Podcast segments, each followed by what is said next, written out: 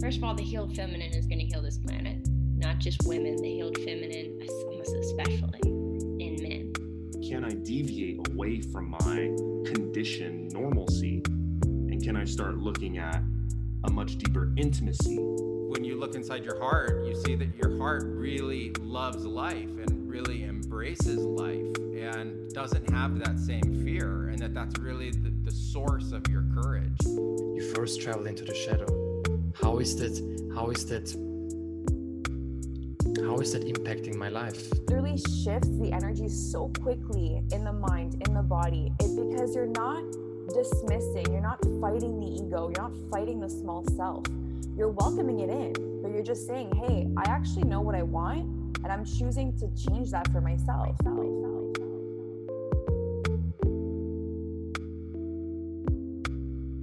Hey, Soul family, this is your host, Nick Walker, and welcome to the Soul Food for Thought podcast, the hub of all things physical, mental, emotional, and spiritual. The mission here is simple how can we tap into our highest power and well being as individuals and leverage that foundation to create more love, freedom, purpose, and harmonic alignment in not only our life, but in the lives of others?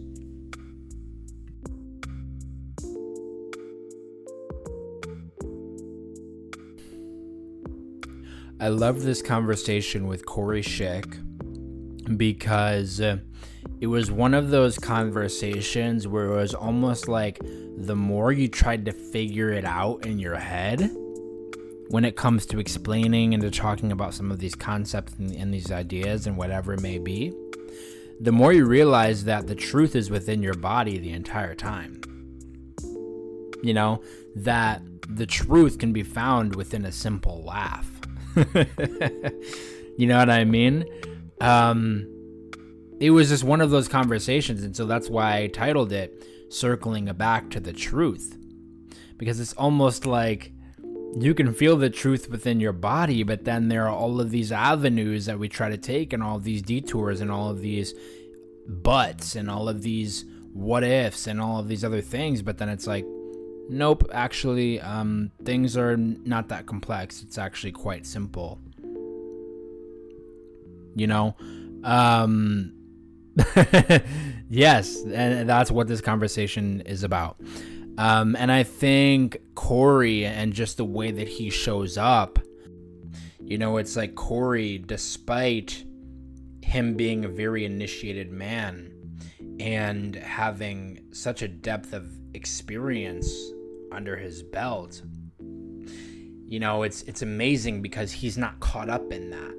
He's not caught up in all of you know the understandings about all of these forces and about all of these things and about what works and about what doesn't and all of these things. He's very grounded and he's very simple.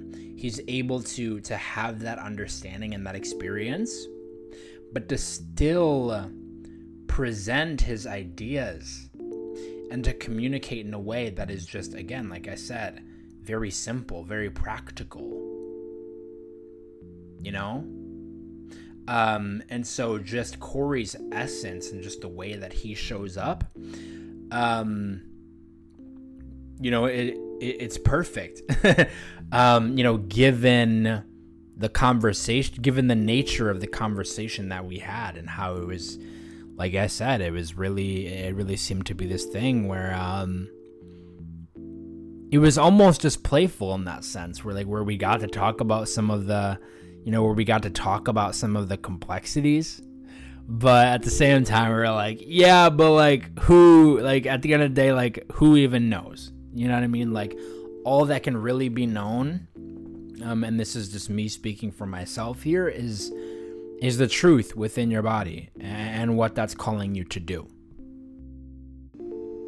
So yeah, I'm very grateful to have had this conversation with Corey because as he briefly mentioned at the beginning of this show, it is very important, you know, not just in general, but especially now as we transition to form bonds with people of like spirit. You know, and uh, I think that's just so important on an emotional level, a spiritual level, mental level, but also, you know, physical as well. You know, um it's just very clear that increasingly like like we all need each other. You know, and and and, and as things potentially escalate um, within the collective, it's very important to just have those bonds. You know, it's like it's like a currency. Like it's it's literally currency. Like it is incredibly valuable. Not only does it have value right now, but depending on the bond, it increases in value over time. And the more of those bonds that you're able to have, it's just larger and larger returns. It's seeing everything as an investment, every relationship as an investment. You know, yeah, it's super cool to say and to feel as if you are self sourced and that all you need is source within you. That's so valuable to feel that to, to, to, to feel that self-sufficiency and almost like this feeling that you don't even need anyone else. That's very valuable. However we must remember um or consider that we are brothers and sisters here and that we are also here to support each other. And that that is one of the most beautiful um things that this experience has to offer us. You know? Um Yeah. Like it's I think it's really important. it's like really really important. I've really been thinking a lot about this lately of just um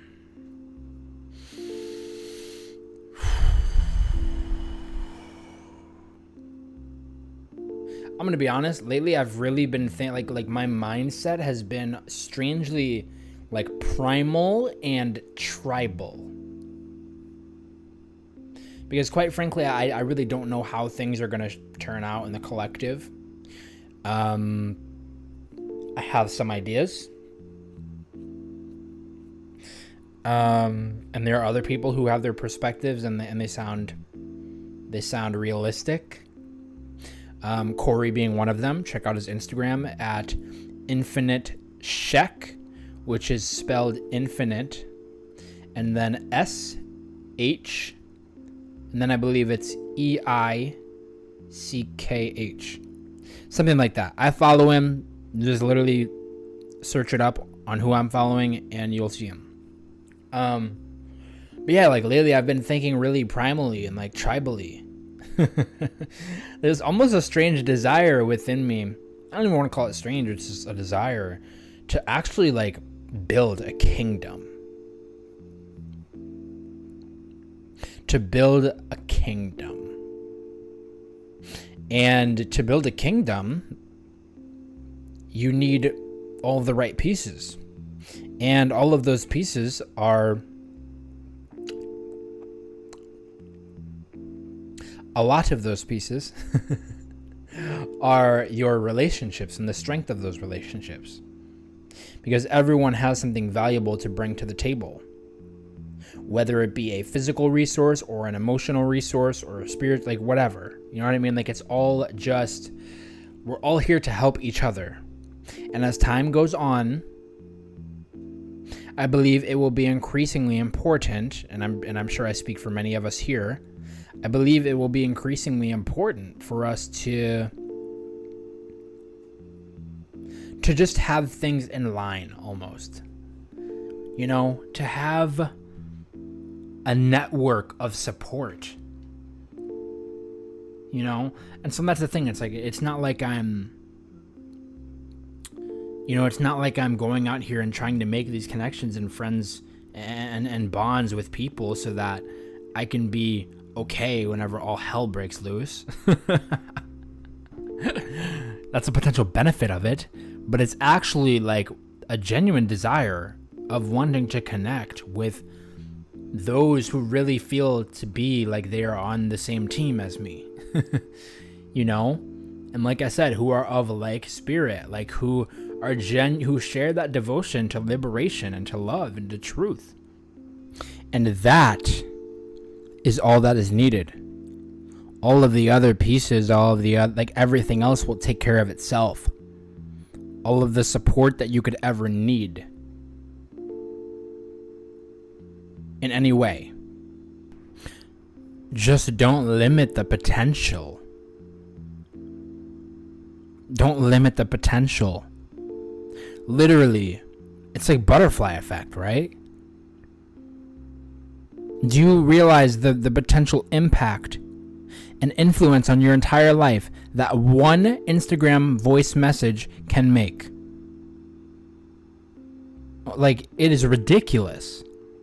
It is ridiculous. It literally like it creates an entire timeline. It creates an entire timeline. And if you feel that resonance of truth there, of truth, whenever you're sending that voice message, whenever you're saying hello to that person, whenever you're out and about doing whatever, if you act on that resonance, if you initiate, if you follow,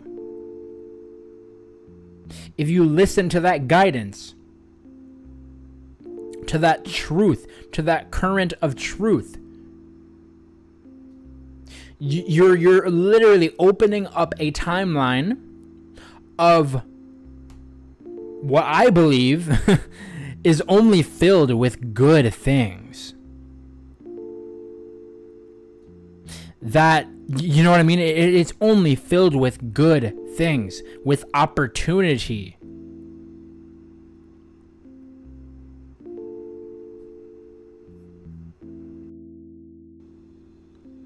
You know what I mean? It's like it'll all work out. you know? It'll all work out. Just prioritize authentic connections. And it will all work out. There are gifts that are waiting for you. That are waiting for you on the other side of that simple courage to reach out to someone who you feel a genuine resonance with. There are gifts, whether it be, again, emotionally, professionally, whatever it may be. There, there, there are so many opportunities. All it takes is the courage, the courage to initiate on that which feels true. You know, I like like I said, I've been thinking tribally, and it it feels so I don't know, man. it is like it is very attractive to me the idea of like living in a tribe of humans where everyone's on the same team. Everyone is is tight knit. Everyone has a specific role or job. Their their own gifts to bring to the table, their own offerings and everyone is just in it together. Um, and so I'll I'll leave it at that.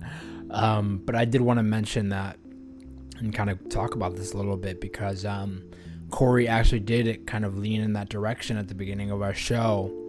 However, I think at that time I was just in a different place energetically, um, and I was just thinking about different things, and so naturally, I pivoted the conversation uh, into a direction, into a different direction. That simple. Um, not better or worse, just in a different direction. And so, yeah, with that said, you know, I encourage you guys, like, if there's someone on Instagram, for example, who you see and you're like, wow, like, I really love the way this person shows up. You know what I mean? Like, there doesn't have to be an agenda behind it. You don't have to reach out to them with the business opportunity or to get them on your podcast, but just say like record a voice message and let them feel your heart. Let them feel that inspiration.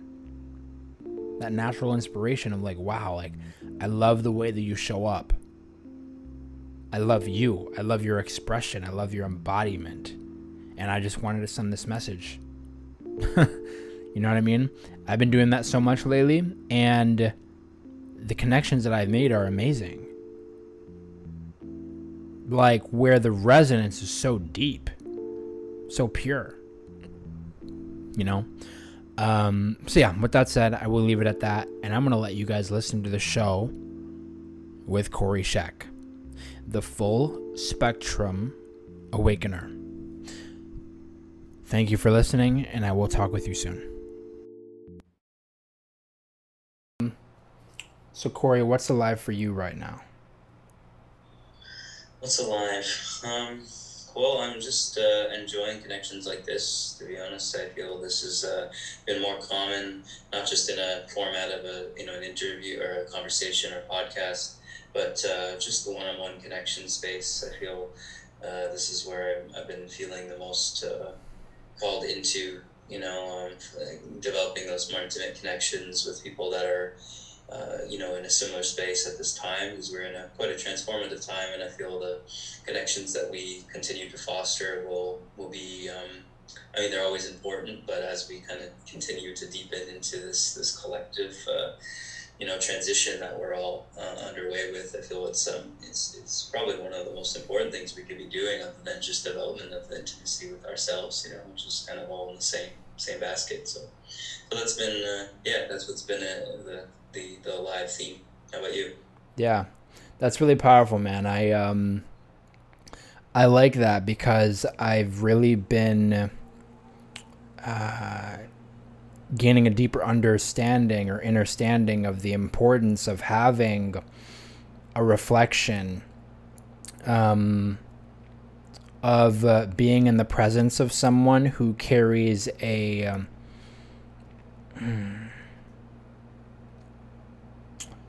someone who's in integrity with their truth. Because I think it's very powerful to see that someone else's truth um, and someone else's embodiment and their way of being um, can be much different than yours, and it doesn't invalidate your own. You know? Um, so, for example, if someone else chooses to be vegan and I don't, but my diet is working for me, then I think that's a very powerful thing because yes, there is value in, you know, I find value in many different perspectives, of course, right? Um, and I've traveled and I've done all the things. I've done the veganism, I've done the, you know, all of the different practices and the routines and the, you know, the whole thing. And, uh, it's very easy to get caught up into the indoctrination. You know what I mean? And it's very refreshing to be around people who can uh, almost just like crumble or dismantle those um, those rigid ways of being just through their essence and through the example that they lead through their simple beingness. Mm-hmm. Yeah, yeah, I'm with you on that. Yeah, like you said, it's just a it's just a, a simple presence, you know, like that inner inner resolution. I had a post this week about that, about like just the topic of knowing versus belief. You know, like when we're in that place of belief, we're often trying to convince not only others but ourselves of those beliefs through perpetual movements of those beliefs. You know, conversating, talking, acting out those same things, and um, but in truth, when we come to a sense of knowing, it's usually quite silent. Like the mind isn't moving. You know, there isn't this need to justify, rationalize why or why not we're doing anything in particular and that's usually when we know like like yeah well, we know right? So mm. so yeah i find that's that's really the, the testament with which we can feel in ourselves and then of course then we can start to feel that in others when we come across those sorts of people. Yeah yeah very well put. Um and so to answer your question about what's alive for me is um, currently I'm experiencing a massive initiation and I'm not going to go into. Perhaps I will later in this conversation, but as of this moment right now, I won't go too deep into it. But there's something. Um, I mean, you're a very well initiated man, of course, um, which is one of the reasons why I have you on this show. And yeah, there, there there's something about following your truth into the unknown that is so terrifying yet exhilarating at the same time. And um, I'm not sure if it was you or someone else who posted this on Instagram. I don't know when it was, but they mentioned just the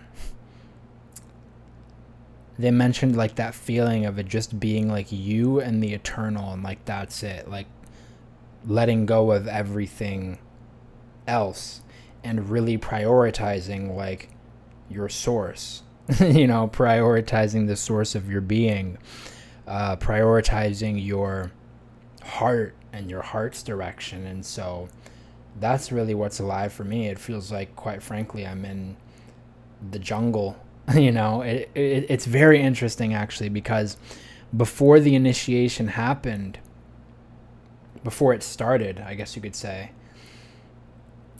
there was so much forcing of my spiritual path.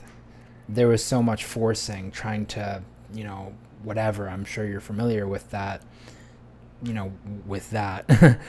Um but it's like once the initiation kicked in everything started to become so much more simple because literally like being in the unknown during every moment was the work. Like like that was like that was the alchemy. That was like the whole thing. And so yeah that that that's where i'm at right now. Mm, sounds juicy, man. yeah yeah, I know. I know exactly what you're talking about. It's always fun, so personal too. You know, it's like we all can relate on some level, but it is so in, like infinitely and like individual and personal. Um, and like you said, like the prioritizing of our intimate connection to source reveals that like infinite personal energy. You know, where it's so like no one no one can really walk that. It's like the pathless path, right? And um, and yeah, I mean that's as much as I do know what you're saying, I don't. you know, it's like Mhm, yeah. it's a funny thing, but yeah, that's cool, man. Yeah. Nice. I'm curious to hear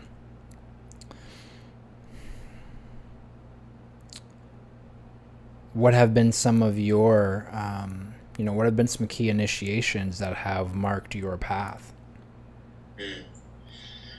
Um, yeah, well, that's uh, this is a juicy question. I mean, um, there's been so many stages, right? Like, so many like levels to this process that have recovered itself over the past, you know, I guess say like even like upwards of like 15, 16 years. Because I remember like even in my early teens or mid teens, you know, starting to, uh, you know, following more like a martial arts and physical based path right? Which oftentimes, like if you look at Eastern traditions, um, you know, usually for a male body, the yang path is the initial path, you know, and that's what we kind of see on this side of the world, where it's like the sports and the the the drive to like accomplish things. A lot of times through the physical body, um, and so that yang energy, or um, that you know, at least from the that term of yin yang, is like that that that increase of this this quotient of chi or you know this energy building. And then in the later years you have more of the feminine principle like the, the softening the gentle you know aspect that the, the at least from a male body perspective they would go through. And so those initial years of martial arts and like that intensive physical approach um, was certainly elevating the chi is of elevating this energy elevating this this uh, frequency that at that time i had no real concept of what was happening. But you know there was you know, I started to see numbers. I remember when I was 16, I was waking up at like four for four all the time and all these things. And, and I'm, I'm not a big proponent of getting too caught up in the number thing, but it's still, you know, a signpost on some level.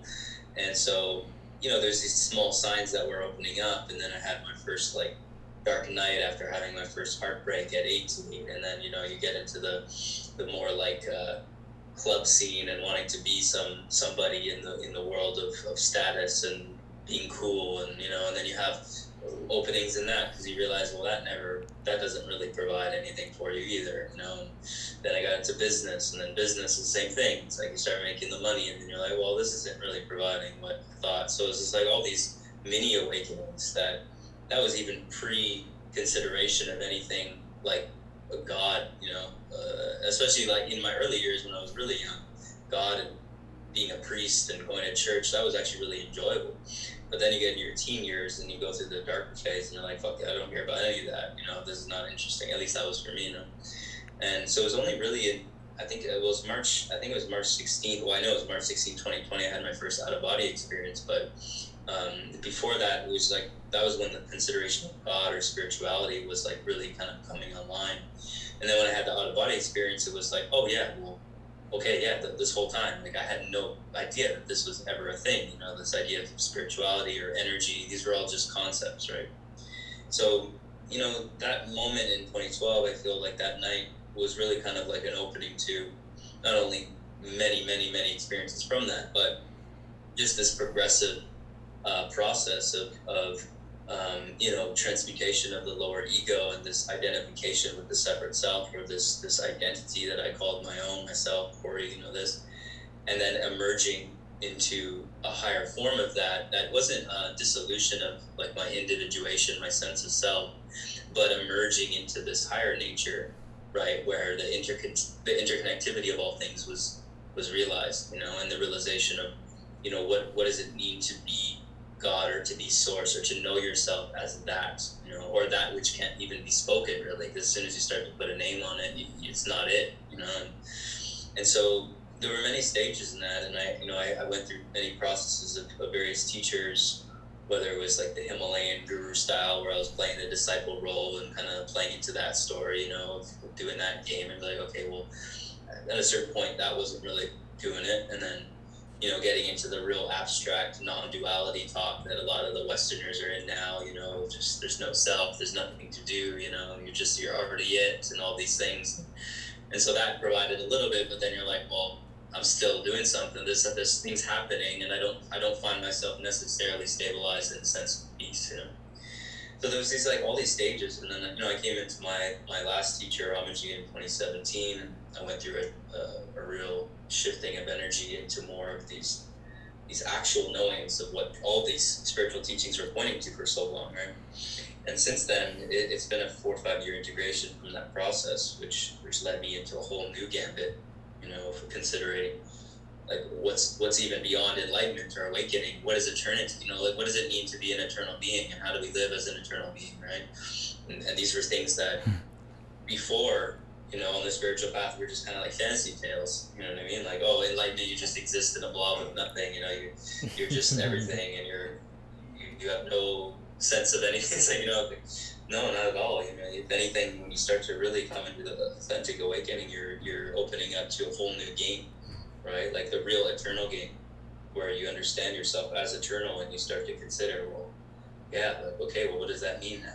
You know, mm-hmm. so so that's been the core of the process the past couple of years is just more of an embodiment of that higher nature um, i like to call it the avatar rishi level of, of self and, and, and, and letting that you know untie the knots of this body you know mm-hmm. to, to mm-hmm. allow that to, to house into this you know physical dimension or this living dimension right um, so yeah i mean it's a nice general overview overview of, of the whole process so far at least but it's ongoing as you know you know it's like it's like this never ending unfolding. I was telling a friend today, I was like, you know, now it's like almost like years are worth years worth of life are lived in a day. You know, like it's just endless things un- unfolding itself all the time.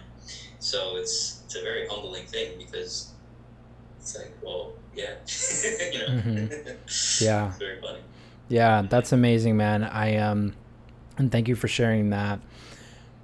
Something that I've noticed about you is that despite such um, a high level understanding, you are very grounded and simplistic in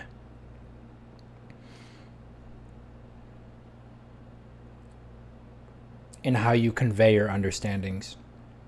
and you're very grounded. And I think that's very valuable because, you know, that's something that I, um, that's something I contemplate about uh, quite often is like, you know, what is the difference between like practicality and intuition? What is the difference between practicality and fear? You know what I mean? And because that's because again, you know, you mentioned, I think you said, how do we live as a spiritual being? How do we live as an eternal being without just like sitting and doing nothing all day? you know what I mean? Like, how do we uh, take care of ourselves? You know what I mean? And, and like all of these different things. And so being able to, I don't know if finding the balance is the right phrase. Maybe it is. I'm not sure. Um, but I, I definitely did want to pick your brain on that a little bit of, um, you know, practicality versus intuition or practicality versus fear. I kind of go back and forth in between each one of them. Um, but, uh, yeah, because to me, you know, to me, I, you know, at the end of the day, through the body is how we really know. You know, for each of the individuals listening, like I feel like that's how we really know, but I'm interested to hear some of your understandings about that. Mm. Yeah, it's an important topic for sure. I feel, you know, it, it's kind of like what we went into it, it, before about, you know, your initiations, where it's like as much as I could say relate to it, or we could say that there's these stages that we can identify that are similar, which many traditions have looked or attempted to, you know, outline, you know, these stages of awakening, stages of initiation in in the same light, it's so infinitely different each person. You know, it's this path, this path. So I feel that's related in a sense to everything. Where you know when we're looking at this idea of what's okay, what's practical. Well, practicality, um, you know, really is going to be um, you know. Uh, a, a process of each person, you know, determining or finding or, or feeling into what feels most practical to each being, right? Where, you know, I, I because I, I've noticed that challenge even being one who shares a, a, wide variety of topics, right? Sometimes I go into things that, you know, are, are quite frankly quite quite advanced, you know, on this prop, even in the topic of, of spirituality, which is such a small subset of the population. And then we're going into very advanced topics, which is even smaller subset of the, the population. Um, and then, like you said, seeing how can we convey that in a grounded way. And, you know, one thing I've had to accept within myself is recognizing that yeah, not not everything that that is shared is going to be able to be to sit with everybody, right? Because it may not be necessary for their path at any one particular point in time. And you know, so when we look at some of these advanced topics, or even we're getting into things like true earth history, which is a somewhat of still of a trigger topic, even within the spiritual community. It's a very funny thing. Um, you know, for me, um, it was such a helpful aspect to the path in the right timing, right? Where when I got into like things like conspiracy or things like this or history earlier in my journey, where I wasn't really grounded, I didn't really have a clear sense of myself. I, had a lot of traumas and things I didn't really resolve. It was it was quite distracting at that time, right? It was a it was a it was an aspect of the journey that was was very tiresome. You know, there was a lot of fear, a lot of things that were rising. Whereas later in the journey, when I was more ready to, to hear these things and go into them, it was very enlightening because it, it opened up perceptions of the mind and my own memories, my own cognitions about myself and you know maybe where I've been in the universe or you know the, the awe that it inspires about where we could be headed or the possibilities. Like it, it ignites a certain energy within you that really is the only thing that matters. It's not really the content. It's what is the energy that that ignites within you. That that to me is really all that matters because when we're navigating the the, the, the, the jungle of spiritual topics or you know teachings or methods or practices it, it, the only thing that truly matters is how does it make us feel? Like what what what is it revealing within us? Um, you know in a, in a sense of how we can become more honest with where we're at you know and and how can it contribute to where we're at or, or is it something that's maybe not useful at this time? And so you know I, have often said things like you know when you look at let's say a like a big spiritual teacher has millions of followers, you know, and it seems like he's impacting all these people and he's talking and you know he's, he's giving all these teachings and we could say okay, you know, he's giving some great impact, sure. And then we could also say the same thing for the monk in the cave. because the monk in the cave is doing his work. You know, he's he's maybe doing uh, work on other dimensions that people just have no understanding of. You know, where on the on the surface it may look like he's doing nothing, but really he's he's in he's in a lot of work. You could argue the work he's doing maybe even be more than the person who's out there in front of a million people, and then vice versa, right? So I don't I don't attach to either uh, archetype. I think there's a balance between the two, and I think also there's times for each, right? Where we may go through these phases where we, we may be called into the cave, you know, and likewise we may be called out, you know, to, to, to share and to be with people and um, and to just live our lives however that, that looks, however that practically looks. You know, you have a family, you have a job, you, you know, do this and that, right? And and the reality is when you when you come into knowing like like uh, when you start to consider the absolute nature the absolute nature which really cannot be spoken. It's not a teaching. It's not something that can be identified. It's it's something that only can be known. Then it doesn't look like anything right? It doesn't have any any presentation. It's everything and anything and nothing you know it's, it's all of it it's everything that you can possibly put your pointer it's the coffee mug it's the guru it's the temple it's it's the shack it's it's everything that you engage with. Um, so it's not to get into the whole like gray area where we start to lose our sense of objective truth or morality, but it's it's a sense of there will be a knowing within ourselves as to what it is, you know, and, and how we're engaging with anything in particular and, and how that relates to us and only us. Right. And and so that's that's a very daunting thing because it's it's it's much easier to have, you know, the guideposts, the the, the, the you know the example or the the you know the map. Like this is what you've got to do. This is how it's exactly going to be. But we can we can use that but the reality is that the trip is not the you know the territory you know like the the map is not the territory. So you know that we have to be humble with that um, and so that's where i've always come back to myself is, is recognizing yeah there's no piece of knowledge in any in any particular form or fashion that is absolutely it or not absolutely it. You know, it'll be applicable in the right time, and I got to be able to tune into when that is, right? And not, like you said at the beginning, not get dogmatic with anything, right? While still being humble to, you know, great teachings and scripture and, and specific things that have always worked and will always work, of thing, right? Um, yeah. So yeah. yeah, dude, I love that. That's such a fluid approach. That's very. It's a very. um that's a very mature approach. Um, something that you mentioned, um, this is what I picked up from what you mentioned, is allowing all of that contrast that we experience to uh, um, to redirect ourselves back within and to say, okay, like, how am I feeling about this? You know what I mean? And just simply being honest like the other day I was um because I feel like sometimes whenever we're when I, and I and I experience this directly it's like it's like perhaps whenever you follow your truth into the unknown into the uncertainty perhaps there's this um, inclination or this fear that just because things are uncertain and unknown that it's not correct, that it's invalid. Um,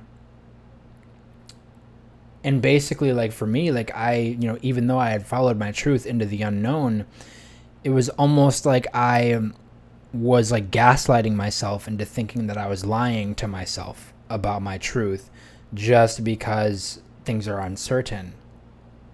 And so I had to be honest with myself and say, okay, Nick, like, you've been doing this for a while. You know what it feels like in your body whenever you're lying to yourself.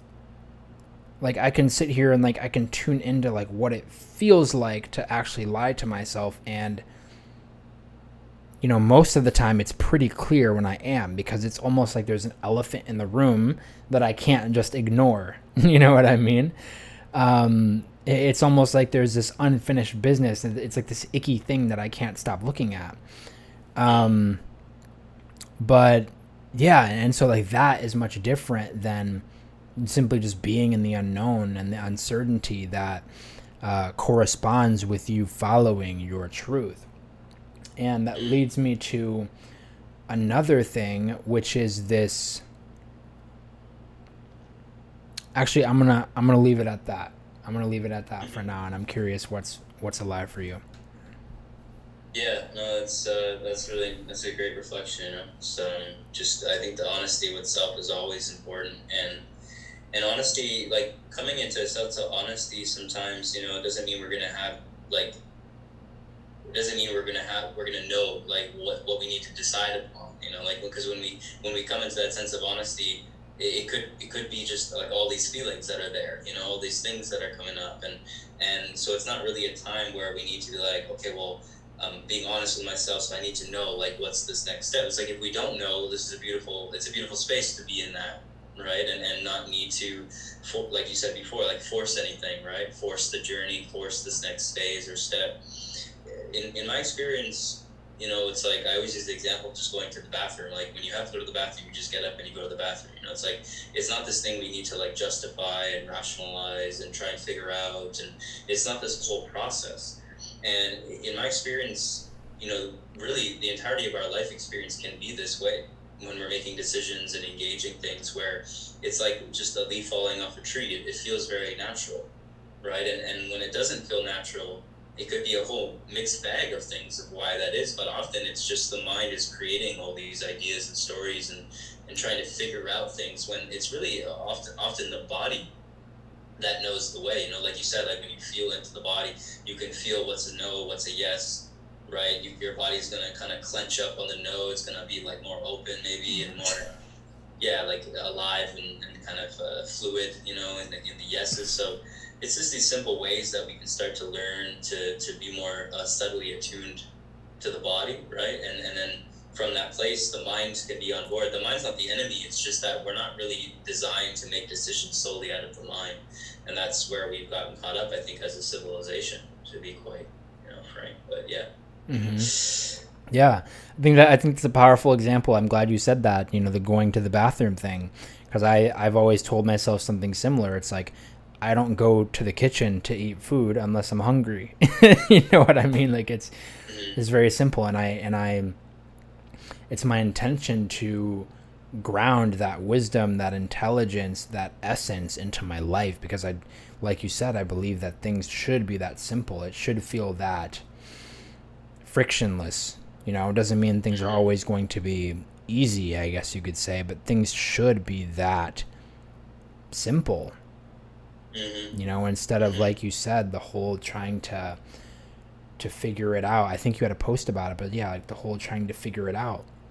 Um and so, something that has really been alive for me also on my path in general is this whole thing of like attraction versus repulsion.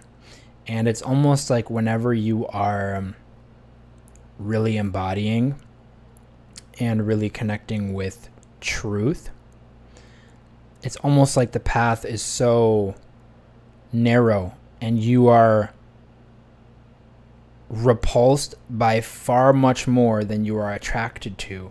And it seems like it's almost like it's that that really contributes to a lot of the uncertainty.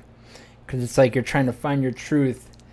It's, it's like your truth perhaps is like a needle in the haystack, or maybe you're trying to um, project. Ooh, what's coming alive for me right now is like maybe, maybe within myself, maybe that's an over focus on like finding my truth in this like future projection of an outcome instead of being embodied in truth now.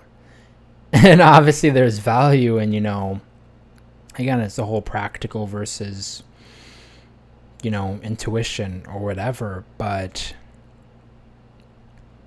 yeah, I think there's something very interesting about the whole repulsion versus attraction thing and and feeling repulsed by a lot more than you are attracted to and it's almost like that that can create a lot of discomfort within your being because it's like you're trying to find something mm. mm-hmm. yeah yeah and also using the not using but just the observation of how that like the feeling of the repulsion in the body you know where it's where where's the root like stemming from, right? Not as some intellectual idea of like, oh, what trauma is this from, you know, what story is this, you know, but more so just coming back to the body because everything. It's a, it's a method I've taught for many years, but it's it's just this process of understanding that everything that we experience in our hologram that reveals, you know, say a trigger or something that we feel resistance to, it's going to find itself somewhere in the body, right? You're going to find it. It's it, you, you you you you can easily track it down if you give yourself the time to do so. And when you track it down, you're really coming to the root of that weed, right? Essentially, like where that trigger, where that trauma, where that energy is being stored in the body. That literally, from like a like more of a physics dynamic, is giving rise to that projection in the hologram, right? Because it's like it's like a filter of light, you know, that has certain blocks, and then the light's shining through, and it's it's shining through those blocks, and then those blocks are reflecting in the hologram. So, so that's that's always such a beautiful opportunity uh, often when we're in the depths of that, that's not what we're thinking about doing. But if we can like gain the the, uh, the, the habit of that practice, you know, of identifying, which I feel is really the testament to anyone who goes into the deeper stages of the path, where that's what shadow work is. You know, that's what's like coming into, like we said, being honest with where we're actually at and feeling those those trigger points that we feel when we like think of somebody or we come into contact with a certain situation or you know idea and, and it arises something within us, well, it's like, okay, well, here's here's here's now an opportunity to kind of sit with that, which could take a minute, you know, it could take hours, it could, t- could take a moment, um, but it's like it's it's like giving us giving our giving that uh, compassionate attention to to where these energies that arise in the body, and that's how we like unlatch them essentially, and you know, in my view, that's how all energy healing works, all emotional processing and integration. It's, it's really as simple as that. It's just uh, easier said than done. Right? But, yeah. Mm-hmm. yeah, yeah, totally. Because it's like the mind can make it so complex, and uh, you know, I guess rightfully so, because it seems that some of our resistance is actually repulsion, and it's like legitimate, like it's something that's not, you know what I mean. Um, yeah. Whereas some of it might be fear, and it's like we're genuinely called to be in that way, to do that thing. But the resistance is a fear that's related to a trauma. And uh, it, I feel like it, it certainly takes um, a lot of presence, a lot of courage to uh, to kind of sit in that. Um,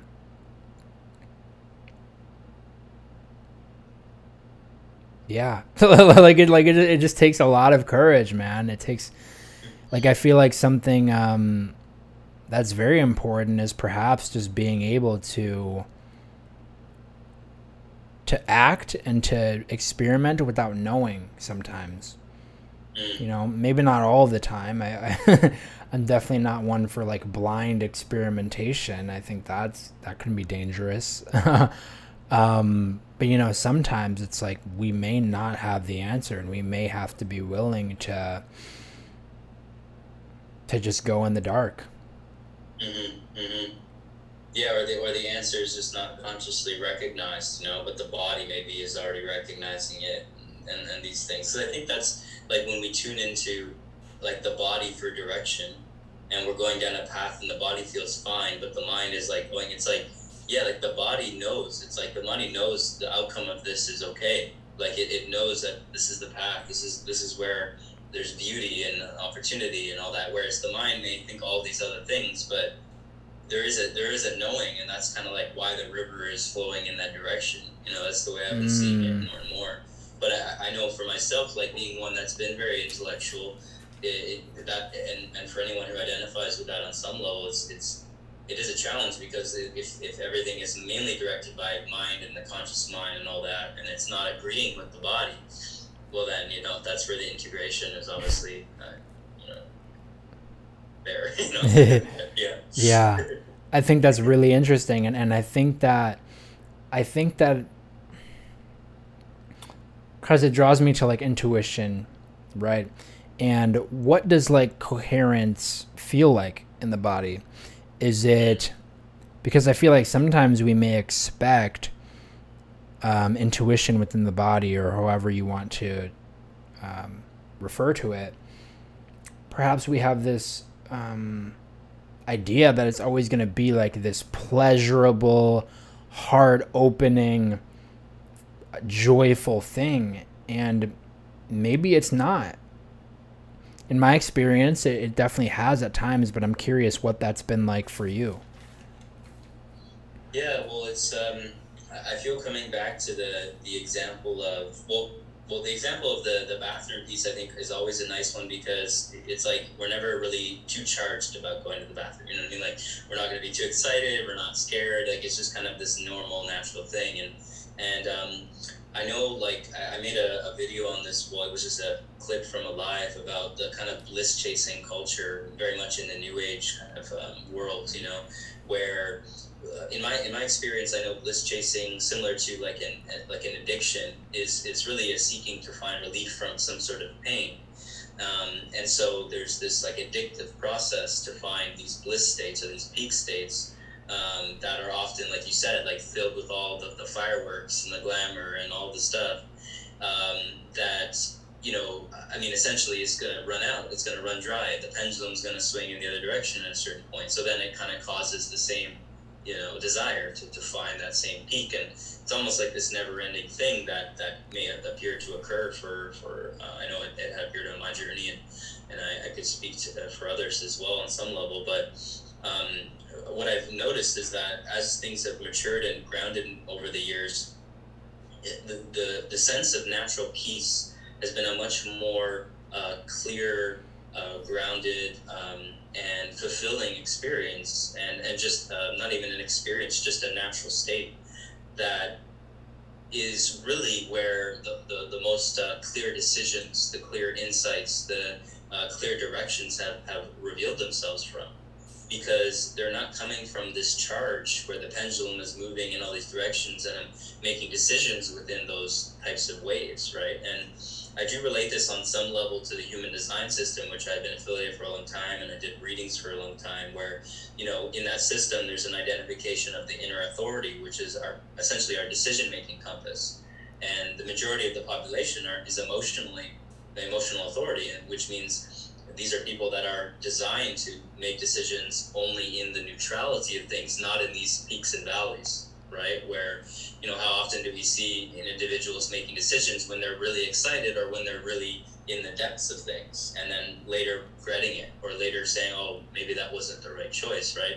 Because there's that fog in that emotional wave, right? There's, we're not, we're not truly clear. We have, you know, when we wait out those waves and let things come to a certain balance, we feel a sense of neutrality towards a, a particular decision and and thus we're not like too in the mind. We're not trying to project, you know, a favorable outcome. We're more so just being at peace with our decision and then letting the cards kind of fall as they may, you know, and and and, and move in in that sort of light rather than the attachment to some projected outcome, some expectation that will essentially then cloud the decision because we're not really coming from an authentic place where whether or not we have this vision, we don't know if that's what's going to occur. So if we're attached to that, then that's that's naturally going to lead us to uh, some sort of incorrect decision making. You know, um, so so yeah. So for me, you know, it keeps coming back to this sense of neutrality, where if it doesn't feel natural, it, and and really like for me, it's like if the mind is really active, I know there's something up you know, I know if the mind is trying to figure it out, if it's trying to rationalize it, it's giving all this energy. I know that there's something up with this thing, this decision, this topic that just means it's not the time right now. It's not something I need to focus on, right? Mm-hmm. Because there's an infinite amount of other things, like just getting up and going for a walk, that I am clear about, that my mind isn't rationalizing now. So I could just focus on those things, and then by the time I'm meant to make that decision, I'll probably be way more clear. Mm where I'm at right now. Yes, that is so powerful, man. You dropped so much there that um, I think that I like how you mentioned human design because I, I think it is interesting to understand that everyone is wired a bit differently. Um, but with that said, of course, it's obviously not the best for us to get wrapped up into those definitions and those types of things. Um, yeah Yeah, from honestly, yeah, it's like the the pendulum, the pendulum. I saw one of your posts about that as well, and I think that's a very um, it's a very fascinating topic. Um,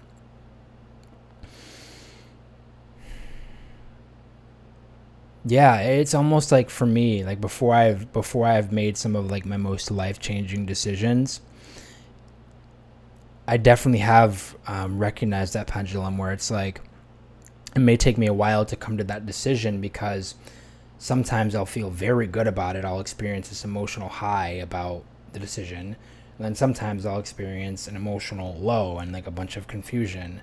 And so it really takes like a lot of intentional practice of returning to my center and being able to make the decision from neutrality.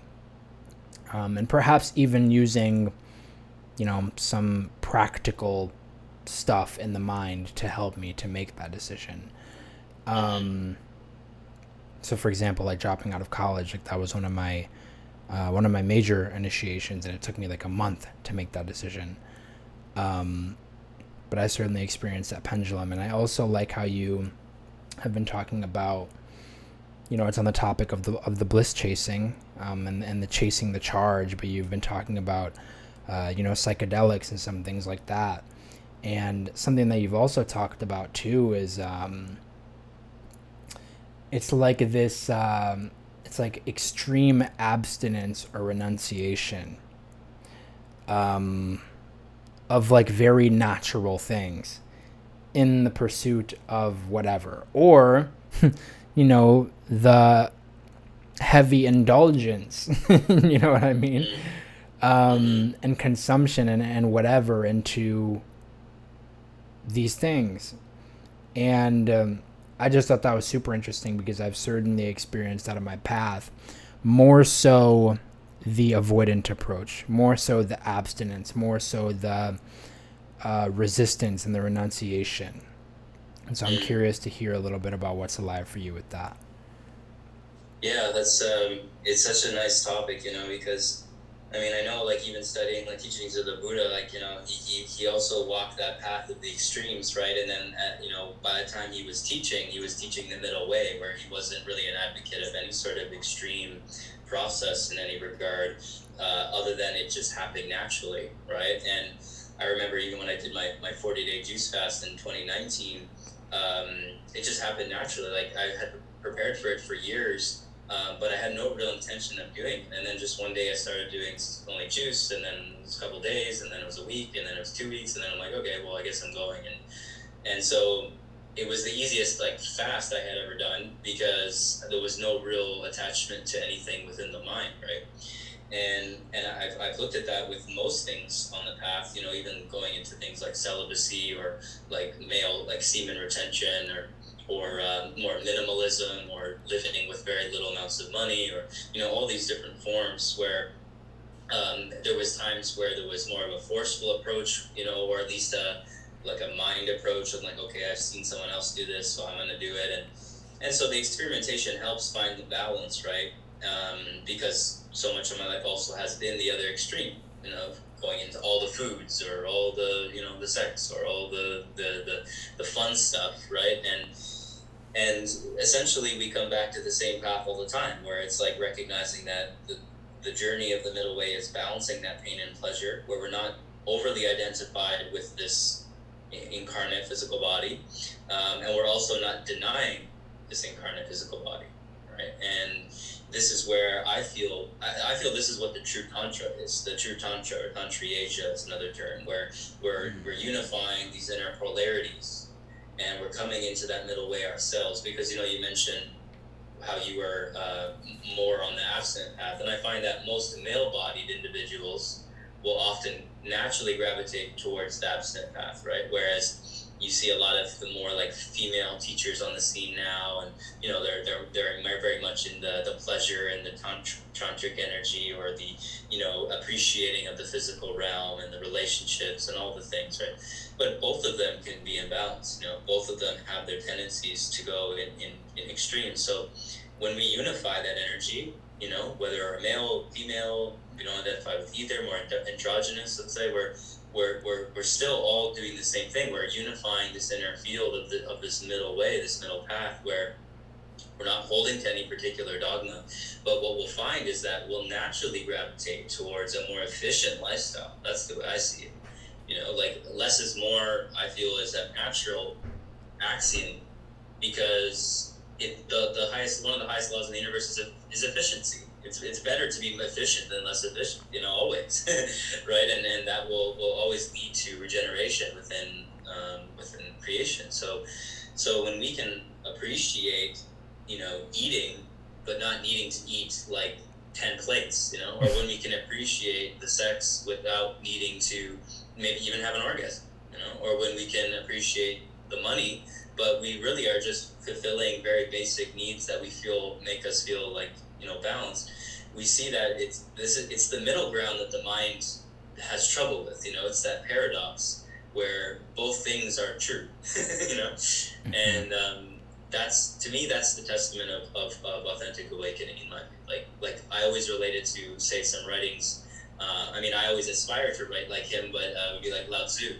You know, you read some Lao Tzu, and and it, for some it's hard to grasp, but when you really sink into his writing, it's it's hard to grasp because it's so paradoxical.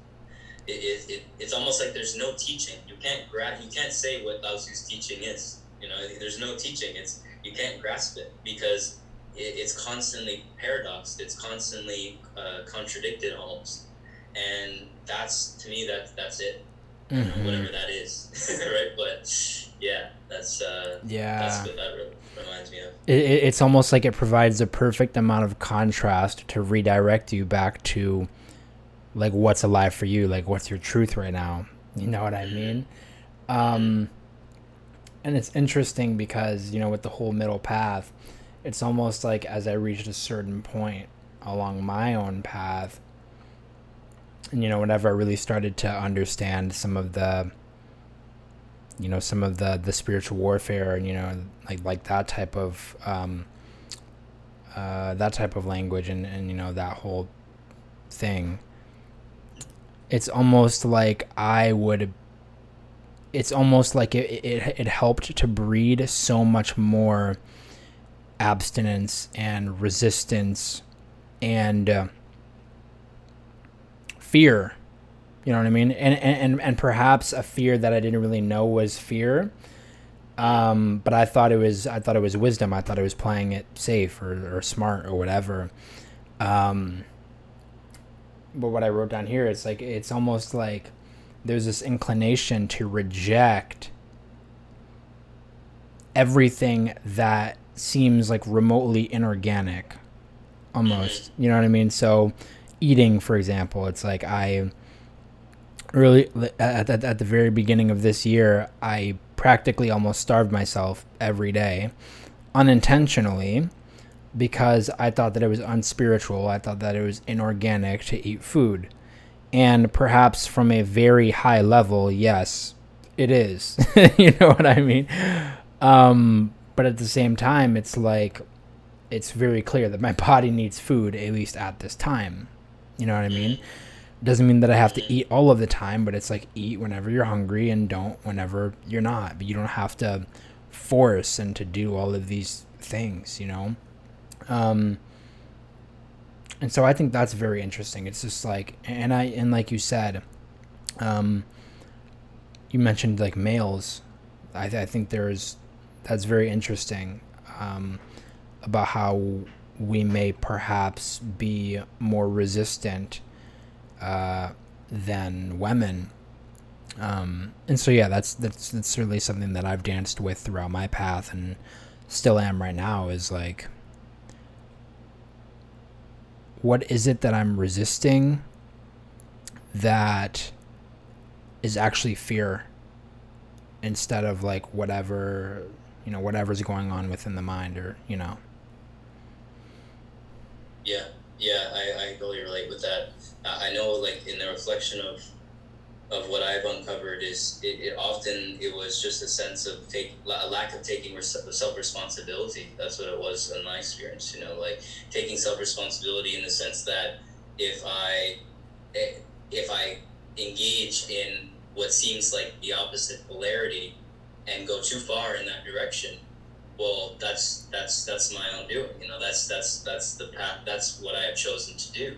So if I am engaging in what seems like the opposite polarity, but really as a means to find the middle ground, then that takes a real high level of self responsibility because the discipline to be able to navigate the balance versus the extreme is often, um, you know, it's often really the, the, the, real path. You know, takes the real courage because you're you're you're you're, you're balancing on this, um, you know, a tightrope almost. Uh, depending on how high you're up on the, I guess on the tightrope, right? So it can create these these uh, yeah, a sense of fear, and you know, because it's like if we if we're you know identified with one end of the polarity and then we engage the other end of the polarity and then we face the other extreme and we're not used to it that generally will come with some pain and suffering so then without self responsibility we project that pain upon that other polarity we're like oh it's that's the issue you know it's like oh when i have sex I, it, it sucks or you know i'm not i'm not celibate or you know what i mean so then it's just like this it's, it's just a projection upon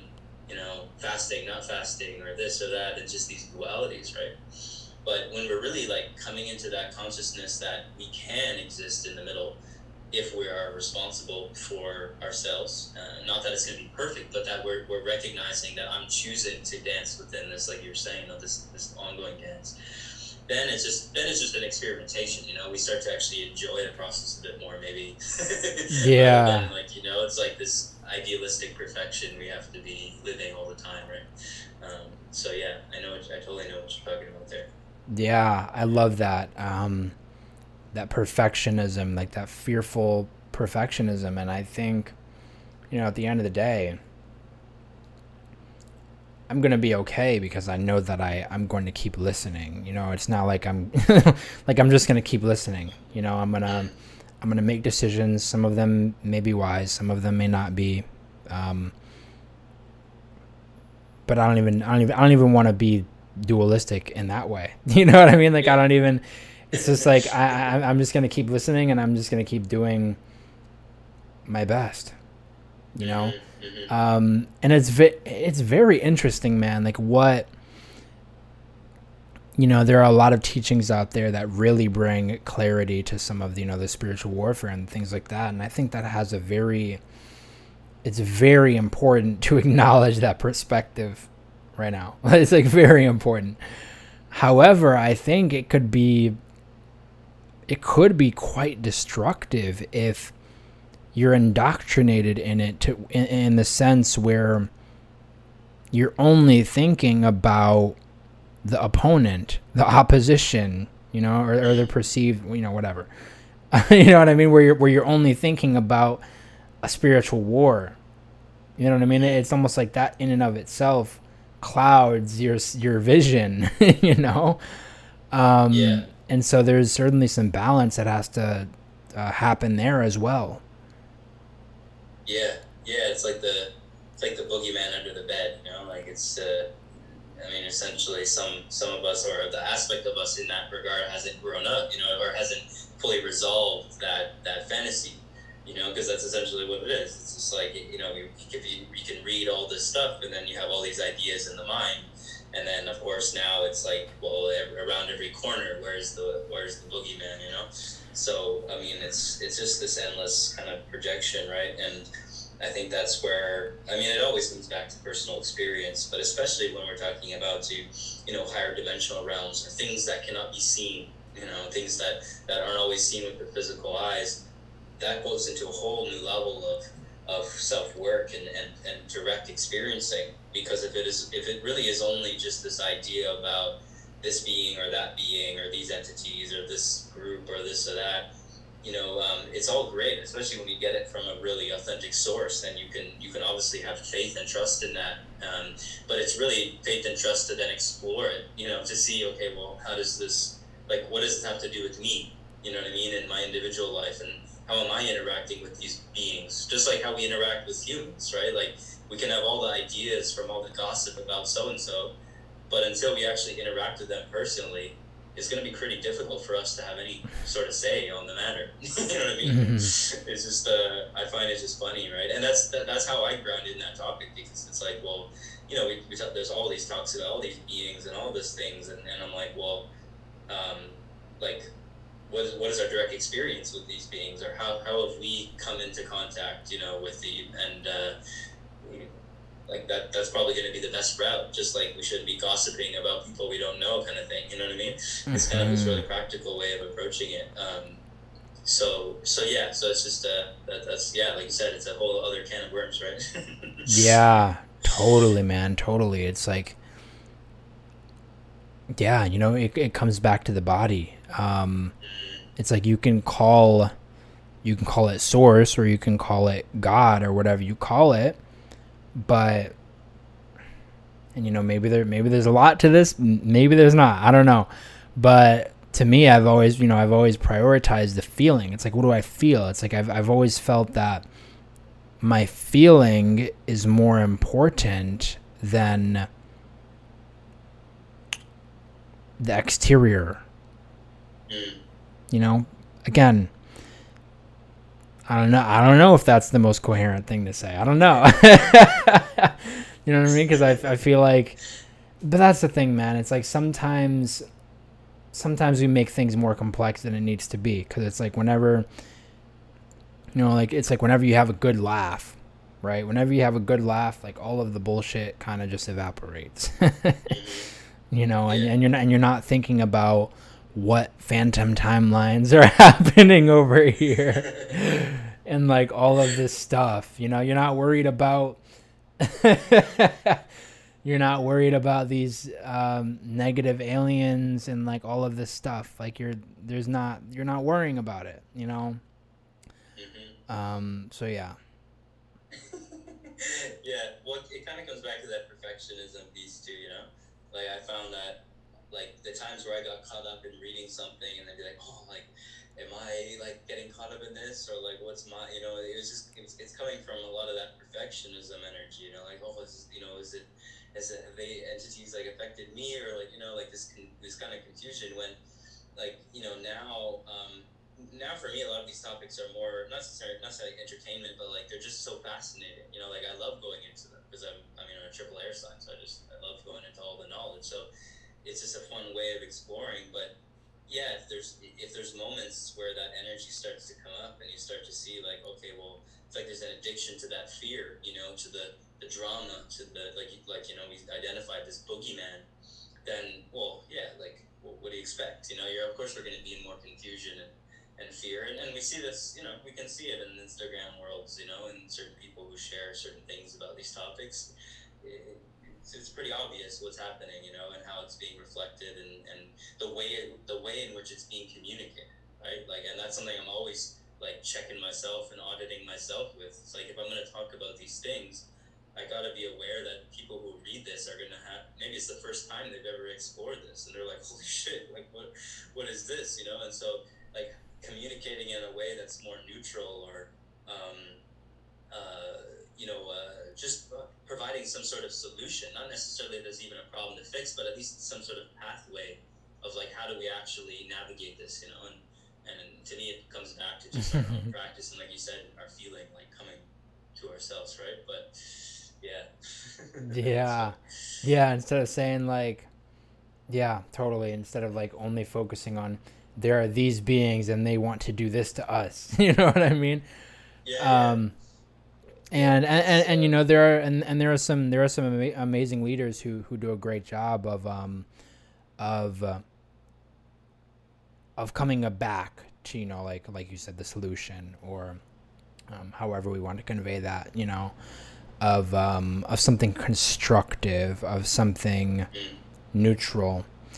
And um, it's interesting because within me it's like there's almost uh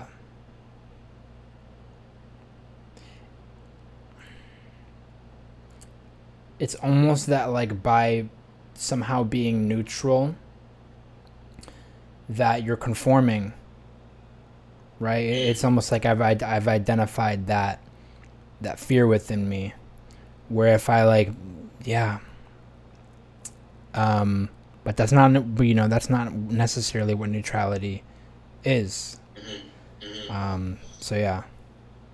That's a that's a point I was reflecting on today because I was going to address it in a in a live or another post or something because I have I have I have noticed that uh, especially in the spaces that we're connected to, you know, where there's a lot of people speaking to the the warfare and the you know the, the Earth history and you know all the topics of this kind of black hole matrix that we live in and all that, right? And Mm, yeah. all things that I'm, I'm highly privy to and I've been privy to for a good 10 years now, right? So I find often that, you know, um, there's a couple things I've observed with this. Firstly, what I'll mention is that when we're neutral about something, this is, in my experience, when I've been most clear to be able to act, right? Like if I feel, if I do not feel a charge um, within my being about something, it doesn't mean that my sense of morality is not there, right? It doesn't mean my sense of what is righteous, what do I prefer.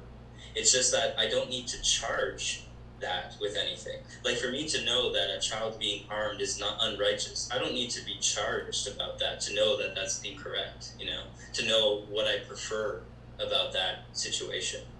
Um, so so that, that that has become way more clear over the years because I know that the more peaceful I become, the more clear I am in how and what I prefer and, and how I'd like to act and how I can contribute or whatever, right? So that's one thing. The other thing is that a lot of times when we're speaking to like, you know, some of the things that are happening on the planet, as much as we can say that yes, um, these things are happening, we have to actually get really practical in our individual relationship with that particular scenario or topic because otherwise it becomes a lot of like fantasies and hy- hypotheticals that, about things that are happening right? Where like if we think of say like child trafficking of course it's happening on the planet you know we can see it. It's as some of us it's actually a personal thing where we've witnessed it or we've been we've been a victim to it or you know something like this. But the majority of us we don't really have a real personal connection to these particular things other than what we can go and meditate on and, and, and feel into ourselves within our own being and what comes up. So anything outside of that really is just hypotheticals. It's it's it's it's fantasies. It's it's um it's things that we're creating in our in our mind that that we're clearly quite charged about right? We, you know because you see this. You, you see people sharing about it. They're charged. They're crying. They're, they're, they're doing all this stuff on like their videos and stuff like that. Um, but then my question is like well like sharing it and bringing awareness to it obviously is a great practice. I think that's a great thing that we're doing. But outside of that what is actually being done? Like what what real actions are being taken to take care of the child trafficking? Like are you uh, you know uh, helping the police with it or you are you doing investigative work or like what is the actual action that's being done? Because if you're not if you're not engaged in those things which isn't a judgment because that's not all our role then if it's still causing this pain and all this turmoil and all this energy then you can see how this is a self-destructive habit to, to continue to go down that path and keep researching it and go into like it, it, to me that's that doesn't that doesn't mean you're you're doing the work for the collective. I don't know. I don't see it that way at all.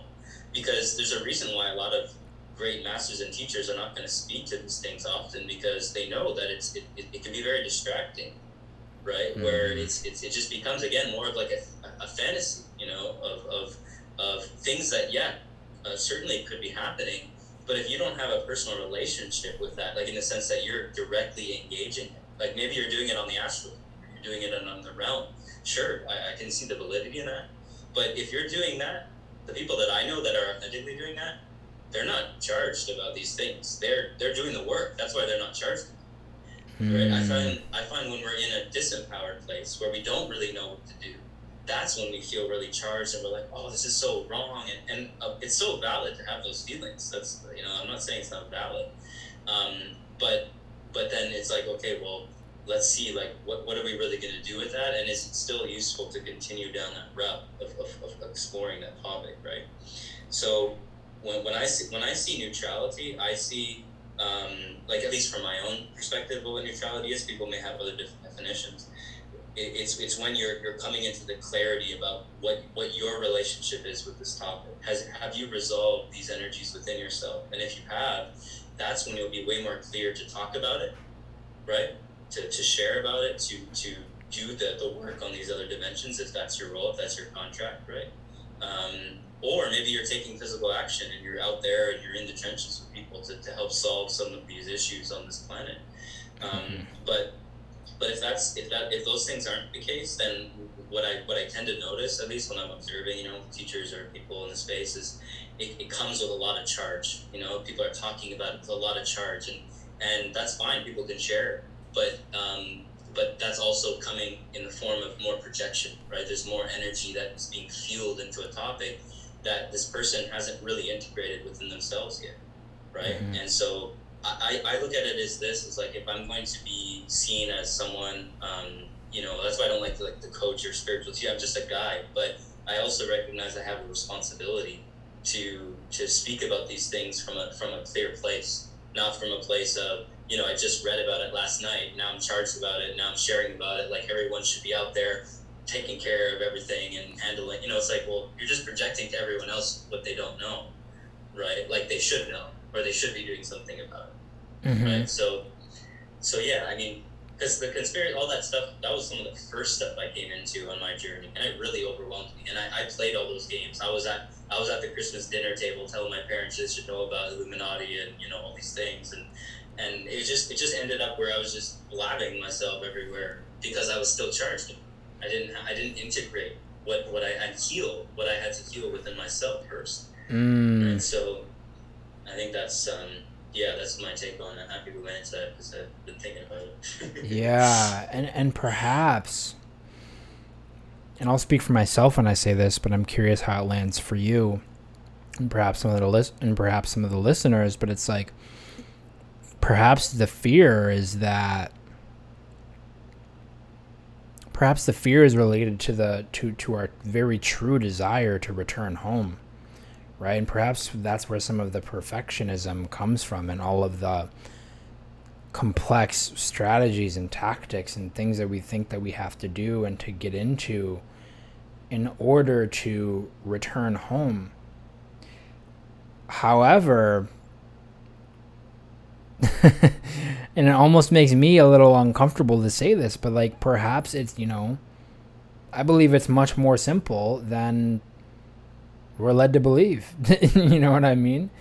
Um, and perhaps it's in that neutral space you know no and i feel like i'm opening a rabbit hole in and of itself whenever i say that whenever i say that it's in that neutral space but i'll just say that perhaps it's much more simple than we um, have been led to believe mhm, mhm.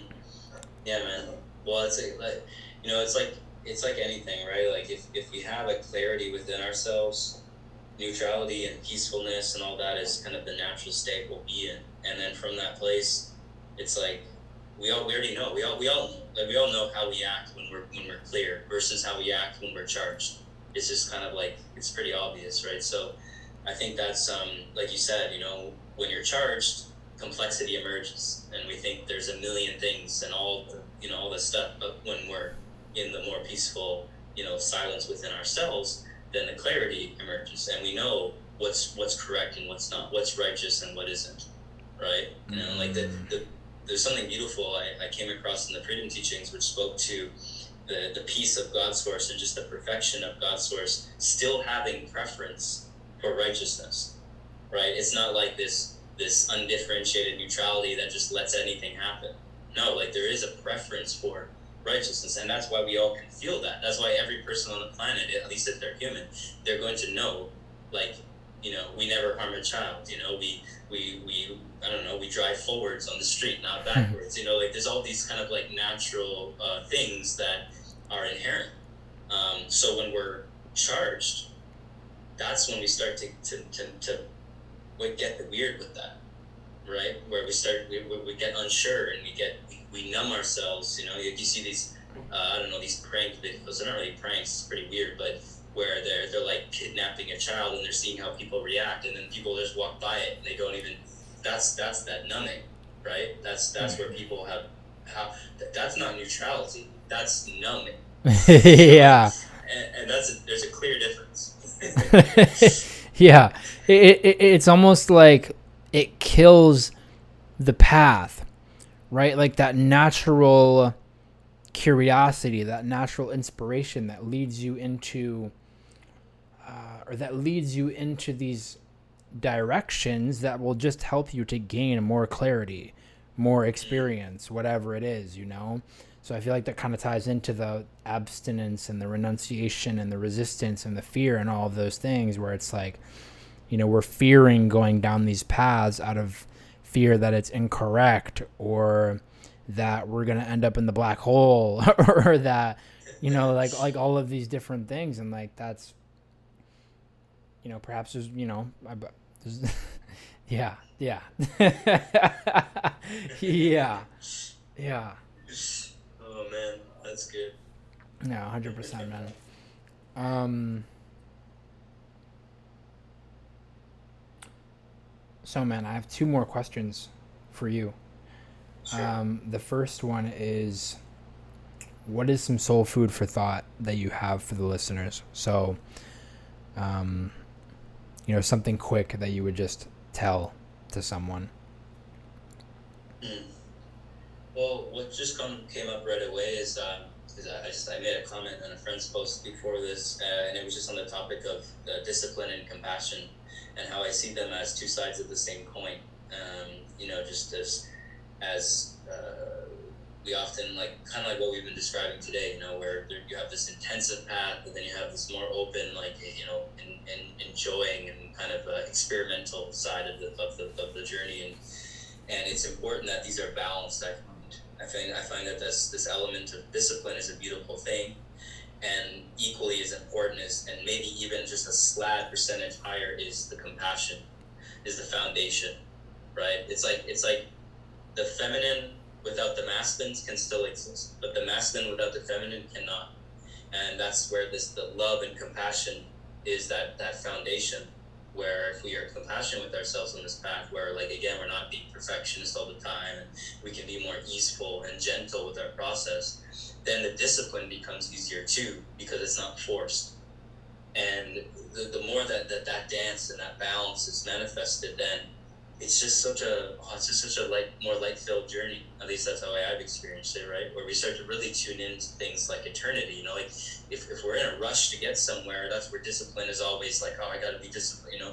But if we recognize this, this journey is a very long you know it's it's a it's, it's, it's essentially eternal you know? Like there's a it's, it's, it's a wide spectrum of time that we have to do what we gotta do whatever that is. So we can we can afford if that's the best term, to be compassionate and to be gentle, and, you know, take our time, um, and just yeah, not feel like there's this intense pressure to be something or someone or you know do something in particular or not do something in particular. So that's what came up because I just commented it and I felt it's relevant to what we're talking about. Yeah, dude, that's that's beautiful. Thank you for sharing that. It's uh, yeah, it's that pressure, right? It's like uh. uh, it's like if there's one inorganic ingredient in my food, there will be, you know, you know, it's like I, I I'll start sweating maybe because I because I'm not because I'm not bioregenerate bioregenerated enough. you know what I mean? just like all these crazy things. Um, so yeah, thank you for thank you for sharing that. It's beautiful. Um, and then finally, what to you is the meaning of life? First word that came into mind because sometimes when I do these types of questions, we just go with the first thing that came, and it was just enjoyment. Uh, that's what came up, and I think enjoyment, um, similar to the neutrality topic, can be maybe uh, you know defined as a bunch of things, and people could get confused what that is. But I feel authentic and true enjoyment is the natural way. You know, it's like it's it's the way that we all uh, have known since maybe we were children or we always felt at certain moments, maybe in just flashes. And that's when we are greatest service. You know, that's when we are, you know, holding the vibe, I guess you could say, right? Like, and and um, and it's it's really where we all desire to be, just being in enjoyment with our experience and with our life and with each moment. And so, I feel like that is really the, the, the, simplest way to look at the, the meaning of life, if we're going to put it that way. And it could probably encapsulate all the other topics of awakening and ascension, you know, returning to our Christ's avatar, you know, all, the, all these things. But really, it boils down to that, that type of simplicity, right? So, um, on some level, but that's came. Yeah. Mm-hmm. Yeah, man, so well put. And um, dude, this has been a great conversation. I really appreciate you for being here and um,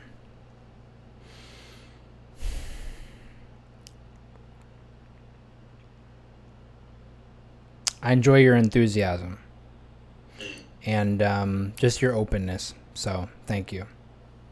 Thank you, man. This has been really nice. It's great chat. It's nice to speak with people that we can flow and, uh, you know, it's just there's a, a, humility on both sides to listen to each other and connect on points. And yeah, it's just really nice. It keeps, it just builds a frequency that, yeah, I'm, I'm sure the listeners will feel too. So, yeah. Yeah, absolutely, my brother. Well, everyone, thank you for listening, and we'll talk to you soon. And if you want to hear more from me, then follow me on Instagram at Nick Walk, which is spelled N I C W A L K. And from there, you will see all of my content, in addition to my link tree, which houses pretty much everything about me um, and all of my other offerings. So from there, you will see my link to book a one on one session with me. You will see the link to my upcoming men's group you will see the link to my website and much, much more. So, thank you again for listening to this show, and I will talk to you soon.